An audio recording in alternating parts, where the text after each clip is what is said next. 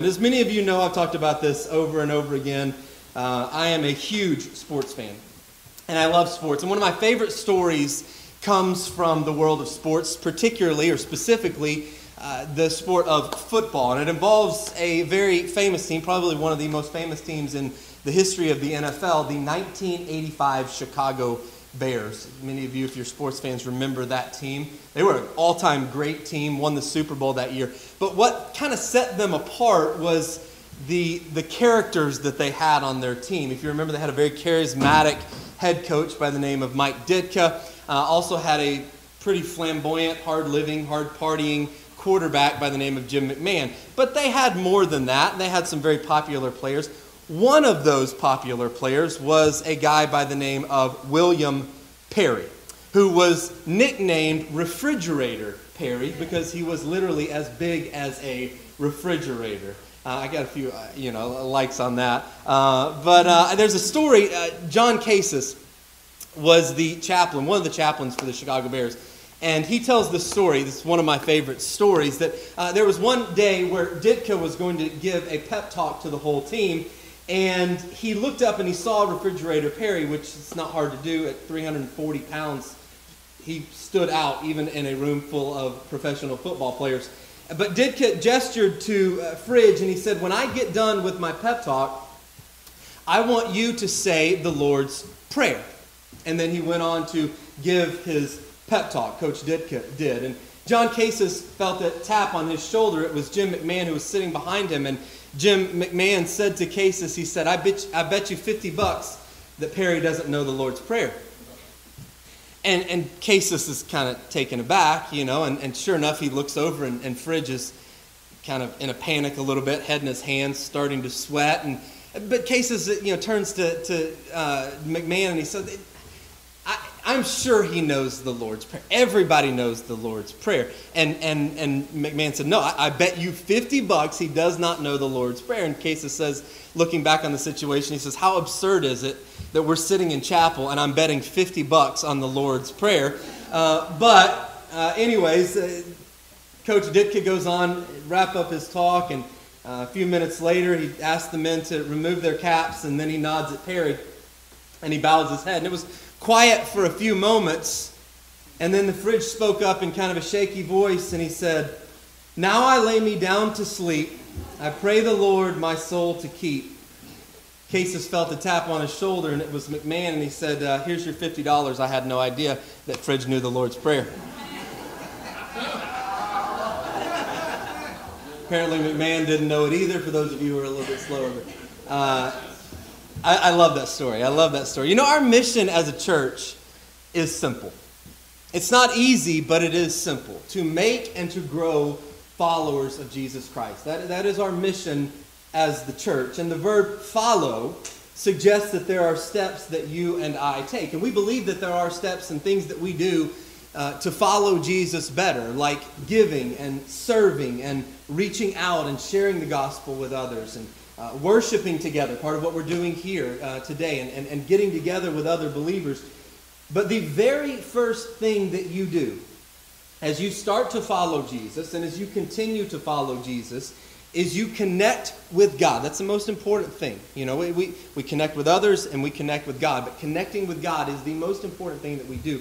And you connect with Him through regularly and consistently reading your Bible and spending time and prayer. But as the story I just told reminds us, uh, no one is born a natural prayer.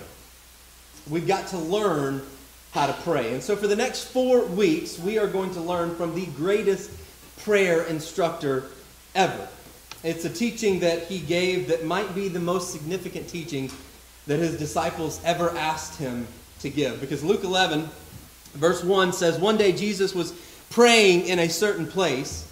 and when he finished, one of his disciples said to him, Lord, teach us to pray. Now, if you read through the Gospels, you know that his disciples asked him a lot of dumb questions, but they got this one right. Lord, teach us how to pray. Now, they prayed all their lives. They, they grew up Jewish, they, they prayed all their lives. so they're not asking Jesus to do, uh, to teach them to do something that they've never done, but rather they're asking Jesus to teach them to do it in a way they've never done it. Because they realized when they listened to Jesus pray, we don't know how to pray for rain. We don't know how to pray for rain because learning to pray, in many senses, is learning over. Now, I, I know we're, we're going to have a, maybe a hard time initially thinking through this, and I'll, I'll explain this in, uh, as, we, as we go through this. But uh, learning to pray, in many senses, learning how to truly pray, is learning over. And so, the, for the next four weeks, we're going to look at Matthew chapter 6, where we find the Lord's Prayer. We find it in Luke 11, but we're going to look at Matthew chapter 6. But before the prayer, there's a whole paragraph where Jesus says this. Before, I, before I, I, tell you how to pray, I want to tell you how not to pray, is basically what he says. You know, some things have to be unlearned before they can be learned. Last year I was working on, uh, on my golf game, which is an, an ever, um, ever present endeavor. I've always got to be working on that. But I, I was really working hard at, at wanting to, to get better. And so I called my brother up and, and, and we you know, talked and I videoed myself and he looked at some of the things. And, and, and, as he looked at the things that I was doing, he pointed out some things that I was doing wrong, namely my grip uh, and some of my swing and, and my hips and some of the rotation I was doing, which some of you play golf or don't play golf, you don't know what I'm talking about. But anyways, there was a lot going on that was not right, okay? But before he could tell me what to do right, he had to point out those things that I was doing wrong, right? sometimes you have to learn what you're not doing, right, or what you shouldn't be doing, then to learn how you should be doing things. And that's true not just in golf, but it's true in our prayer lives as well. And sometimes you have to unlearn some things so that you can learn it well. And the thing is, most of us unconsciously probably picked up some bad prayer habits along the way. For one, we, we learned to pray thinking more about what other people were thinking about our prayer than we did about what we were actually saying to God. Jesus says in Matthew chapter 6, right before the Lord's Prayer, says in verse 5, And when you pray, do not be like the hypocrites, for they love to pray standing in the synagogues and on the street corners to be seen by others. Now, I'm not saying that your motives are that bad. That's not what I'm saying. I'm just saying that we all learn to pray with other people listening, right? And it's very hard not to think about what others are thinking about what we pray. Another bad prayer habit we pick up is focusing primarily on ourselves. James, the brother of Jesus, heard Jesus pray a lot. And he said this in, in James chapter 4, verse 3. He says, When you ask, you do not receive because you ask with wrong motives, that you may spend what you get on your pleasures. And so we learn to focus on other people, we learn to focus on ourselves, and most of the way we learned to pray was either to impress our peers or to improve our situation. That's how we often learn how to pray. And so, what I want to ask you to do at the very start is that could we at least enter into this series with just a little bit of humility and consider the fact that maybe there are some things about prayer that we don't fully grasp and know and hold on to, even though we've prayed most of our lives for some of us. Lord, teach us to pray. Teach us to pray. That's a good start. And it is a great prayer. Because what Jesus is going to do is to teach us how to pray that doesn't focus on ourselves or on others, but on God. So I want you all to stand up with me, and we are going to say the Lord's Prayer together. Jesus said, This then is how you should pray. This then is how you should pray. And we're going to say the Lord's Prayer uh, together. Our Father in heaven, hallowed be your name. Your kingdom come, your will be done on earth as it is in heaven. Give us today our daily bread, and forgive us our debts as we also forgive our debtors. And lead us not into temptation, but deliver us from the evil one. You can sit down. You don't have to stand the whole time. Now, here's the deal we are going to do this every week. for the next four weeks. But next week, I'm not going to have the words up. Now, you're welcome to read the card that I gave you, and I hope you take it home. That's why I handed it to you, so that you can have something to take home. And, uh, and I would encourage you to memorize it because that's what I would like for us to do, is to really work on memorizing the Lord's Prayer, because we're going to say it over the next three weeks, uh, and I'm not going to have the words up. And you can cheat. That's up to you. It's not really cheating, I guess, if you're reading God's word. But I, I hope that you that you memorize that and make that a, a priority to uh, to really memorize the Lord's prayer. And moms and dads, this is something you can teach your kids. Your kids can learn this prayer before they learn how to read. Some of you may even have taught your kids this, and I encourage you uh, to do that, and I encourage you to memorize this prayer yourself. And, and if you memorize this prayer, I, I truly believe that it will help you connect to God. Now, it's more than the prayer, but I truly believe that memorizing Scripture and, and, and, and, and, and knowing Scripture and learning things like the Lord's Prayer will help you connect to God because it is a prayer that focuses on God. So let's unpack that idea as we're going to walk through some things this morning. Jesus teaches us three things about God that I think are so important for our prayer lives. And here's the first thing I think that he teaches us that we find in this prayer Our God is a really good Father.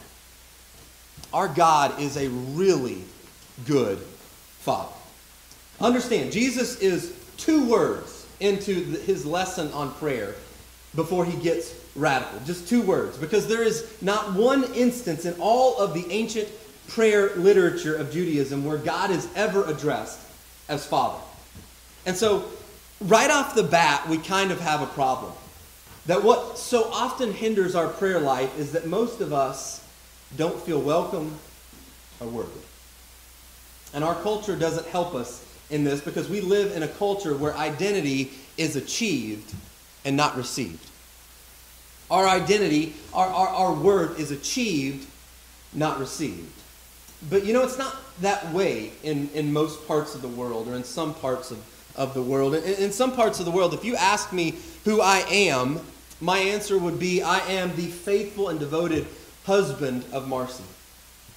I am the proud father of Maylee and Cruz. I am the grateful son of Guy and Loretta. I am the honored brother of Justin. But in this culture, if you ask me who I am, I tell you what I do. I tell you where I work. I might tell you where I went to school. I might tell you what my accomplishments and my awards that I've received. I, I, I give you my identity through what I do, through my accomplishments, not through my relationships. And I think that totally messes up our prayer life because unconsciously we think God wants to hear from me directly proportional to how well I have done. And so the very first thing Jesus teaches us about prayer is don't approach God on the basis of what you do, but on the basis of who you are in Him.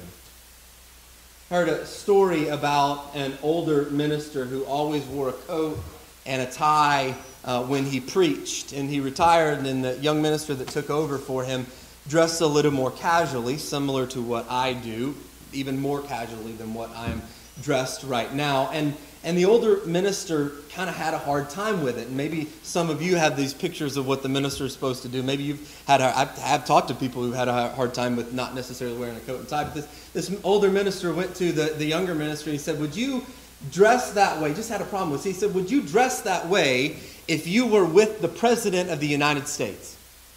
And the young minister said, Yeah, I would, if he were my dad. And to the older minister's credit, he said, I had no comeback for that. but you are talking to your Father. Now, there is no metaphor for God that's perfect. And for some of us, uh, for some of you, that, that, that father, that term of father, may not bring up good memories and good thoughts. There is no word, however, that we can pick for God that's ideal. But Jesus uses that word because in every culture, across every generation, we all want a good father. And we have one. Because a good father always wants to hear from his kids. And the very first thing Jesus says to us about prayer is you can be real, you can be honest, you can be transparent, you can be authentic because you are talking to a God who is crazy about you. He loves you more than you will ever know. You see, one assumption that Jesus is making is that an adoption has taken place. He's teaching disciples how to pray. Now, we're all sons and daughters of God by creation, but not all by salvation. Some of us have been adopted into the family, and this was God's idea. Paul says this in Ephesians chapter 1 verse 5. God decided in advance to adopt us into his own family by bringing us to himself through Jesus Christ. This is what he wanted to do and it gave him great pleasure. Now this verse brings means a lot to me and some other verses in the Bible. This means a lot to me because as many of you know, I'm an adoptive father. And, and this, this verse and, and verses like it really hit home for me. I understand what it means that adoption is something that you want to do. You may accidentally get pregnant. You don't accidentally adopt. Trust me, it doesn't work that way. Adoption very clearly and profoundly says we want this child. My friends, don't listen to the lie that says God doesn't want to hear from you. You walk into the throne room of God as a royal heir. You are the welcomed and wanted child of God. Most of us have heard of Warren Buffett, one of the richest men on the face of the earth, also one of the most philanthropic men. Uh, and every year he uh, gives or enters into this auction where he auctions off a, a lunch with him. Two years ago, they didn't have it last year because of COVID. Two years ago, any guesses on how much a lunch with Warren Buffett cost you? $4.3 million. Now, I don't know what he could say that is worth that much money, but here's what I do know.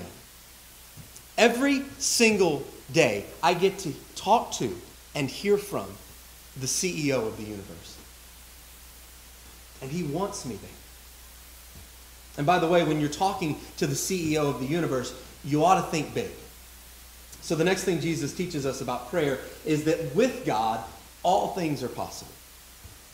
With God, all things are possible because our Father is in heaven. Now, that's not a comment about where God is, right? Because when you are omnipresent, your location doesn't really matter, it, it, it, it's irrelevant. God is, is everywhere. And so when Jesus says, Our Father in heaven, he's not talking about God's residence, he's talking about God's omnipotence. That, that one thing Jesus wants us to learn is that God is over everything. He wants us to learn over that God is over everything. In other words, when we pray, we're talking to a God who is large and in charge and is not dictated to by the things of this world and the realities of this world. In other words, when we pray, we understand that there is a whole world out there that we cannot see. And that world really can affect this world that we can and do see. You see, we, we have points of view, right? God just has view. You ever thought about that? We, we have points of view, and we can see from this perspective, maybe from this perspective, or maybe in a very literal sense. We, I can see you now. I can't see behind me, right? If I turn around, I can see that. You can see that. We have points of view. God just has view. He just sees it all. I saw a documentary, and I'm sure some of you have maybe seen this one in particular or seen others like it, but I saw a documentary that was done on uh, the invasion at Normandy, D Day. And they had several people that were involved in that uh, in, in the documentary, and one of them was on the ground when the fighting was taking place, and he told the interviewer of the documentary, he said, From my point of view, I didn't see any way that we could win. And then they interviewed another one who was a pilot, and he said, From my perspective in the air, I didn't see any way that we could lose. And so Jesus is saying, You're praying to a God in heaven. A God who's over it all, a God who has view. And you can ask him to move mountains because he is the one who made the mountains in the first place. In heaven means that things on earth don't have to stay the way they are. That impossible people and impossible things can change. And you might be thinking, well, it sounds like you're talking about the supernatural. You know, that, that you believe in miracles. Well, let me just explain. I have committed my life to following a man that I believe was born of a virgin, a man that walked on water, healed the lame, fed the multitudes. They put him in a tomb. Three days later, he busted out, bodily ascended to heaven. One day he's going to return and reign over the earth. Every atom of my faith is built on the reality of the supernatural. And that's who we're praying to. That's whose throne room we get to come into, our God in heaven. That's why Paul could say in Ephesians chapter 3 verse 20 that our God can do so much more, immeasurably more than all we ask or imagine. It makes a difference when your prayer is focused on God and not others or on ourselves. Because our God is he is a really good father and with God all things are possible. He can do so much more than we can ask or imagine. But Jesus is not saying that he will do all that we ask. Because God answers prayers for his reign and not ours. And now we get to the real heart, I think, of the Lord's Prayer because it teaches us to pray to God be the glory. To God be the glory. The hardest thing, I think, to unlearn about prayer is that prayer is not ultimately for our sake, that it's for God's. And so when Jesus teaches us to pray, hallowed be your name, we often think of that as a proclamation, but it's really not. It's a petition. You know, it was the very first thing Jesus teaches us to pray. Hallowed be your name. It's the first thing that he, he teaches us to ask for in prayer. But that's, that's not how we often learn to pray. Most of us learn to pray, Hello, God, my name is Jimmy. Here's some things I'd like for you to give me. That's how most of us learn to pray. We tend to think of prayer as a chance to say, Give me. Give me. And yet Jesus teaches that the very first thing that you ask for in prayer is, Lord, help me to give me. Help me to honor you. Paul says in Ephesians chapter 3 verse 21, this is how you should pray. To him be the glory in the church and in Christ Jesus throughout all generations forever and ever. Amen. That's a, that's a great way to end a prayer. That's a great way to start a prayer. Now, the truth is, no matter, no matter what we're going to do with it, God is, God's name is going to be hallowed. Okay? God's name is going to be holy, whether we pray it or not. But what we should be praying is that things will happen so that people on earth will recognize what those in heaven have always recognized. In many senses, the Lord's Prayer is simply us asking for things that will honor God. When we ask for our daily bread, when we say, God, we want enough provision that we're taken care of, that everyone is taken care of, that everyone is fed, that honors God because we're stewarding what we have and what He's given to us well. When we ask God to forgive our sins, we're being honest and real and authentic, and we're getting our stuff out into the light, we're laying it at His feet. That honors God when people live that way. When we ask God to help us to forgive others so that we don't live with the toxin of bitterness and, and resentment and we live free from that bondage, that honors God when we live that way. When we say, God, I don't want to live in chains to the enemy. I don't want to live in sin and in, in muck, but I want to live a holy life. That brings honor to God. All of those things are in the Lord's Prayer. Jesus is teaching us to pray about what's important to God. And yet, that's not how many of us learn how to pray. We often learn to pray about what's important to us, which means mainly a whole lot of God, this is the problem I want you to remove, this is the hassle I want you to resolve. Instead of praying, God, I want your life to be great in my life. And if that means, you know, taking away that thorn and that problem, then take it away. But if that means living with that thorn so that I experience more of your grace and so that people see more of your power in me and so that your name is glorified, then that's what I want. You see, we need to learn that prayer is not for the advancements, advancement of our kingdoms, but rather we're praying for rain. And that means learning that our reign is over. Prayer is learning that our reign is over. And so I, I want you to memorize the Lord's Prayer. I really do believe that it will help you connect with God. But I got to be honest with you. Memorizing the prayer is the easy part. That's not the hard part. The hard part is recognizing what that prayer is asking us to admit and to live. That my reign is over. That it's not about my kingdom, that it's about His. And that's hard for me to admit because I'm a recovering controlaholic. And so are many of you. I came across an article recently. You know, when you walk into an elevator and you punch the floor number that you want to go to, and like so many of us, you're in a hurry, you start pushing that closed door button, um, you know it's not going to close, right, until a certain amount of time passes, according to the, um, uh, what is it? I had it written down Americans with Disabilities Act. That door is going to stay open for a certain amount of time, no matter how many times or how hard you push that button. It has to stay open for, for those who have disabilities or for those who have mobility issues to get in. It doesn't matter how much you punch it, it's not closing until that amount of time is over. Or when you go to cross the street at a crosswalk and you push that button, did you know that the great majority of crosswalk buttons around the United States have been disabled?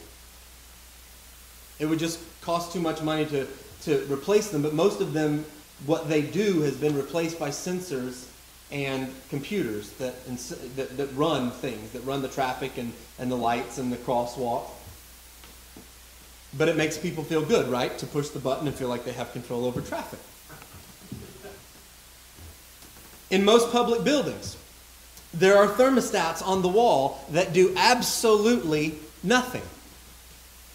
But there is a 75% reduction in service calls if people think that they can control the climate in the building. We love to think we are in charge. And we often use prayer as a way to gain control, as a way to bring order to our kingdoms. But what Jesus is going to do is teach us to pray for God's kingdom to come, which implies that we're also ready for our kingdom to go. Maybe that's one reason why it's good to pray on your knees. Posture of surrender. I heard a, about a guy who used to teach at a Christian college for many years who kept a white flag under his bed. And every morning when he woke up, before his feet even hit the floor, he'd grab that flag from underneath his bed and he'd pray, Lord, I surrender and he waved the flag over himself. I surrender. What do you want from me today? And what God wants for us is to get to the place in our lives and in our prayer life where we can with joy pray, Lord, your will. Nothing more, nothing less, nothing else.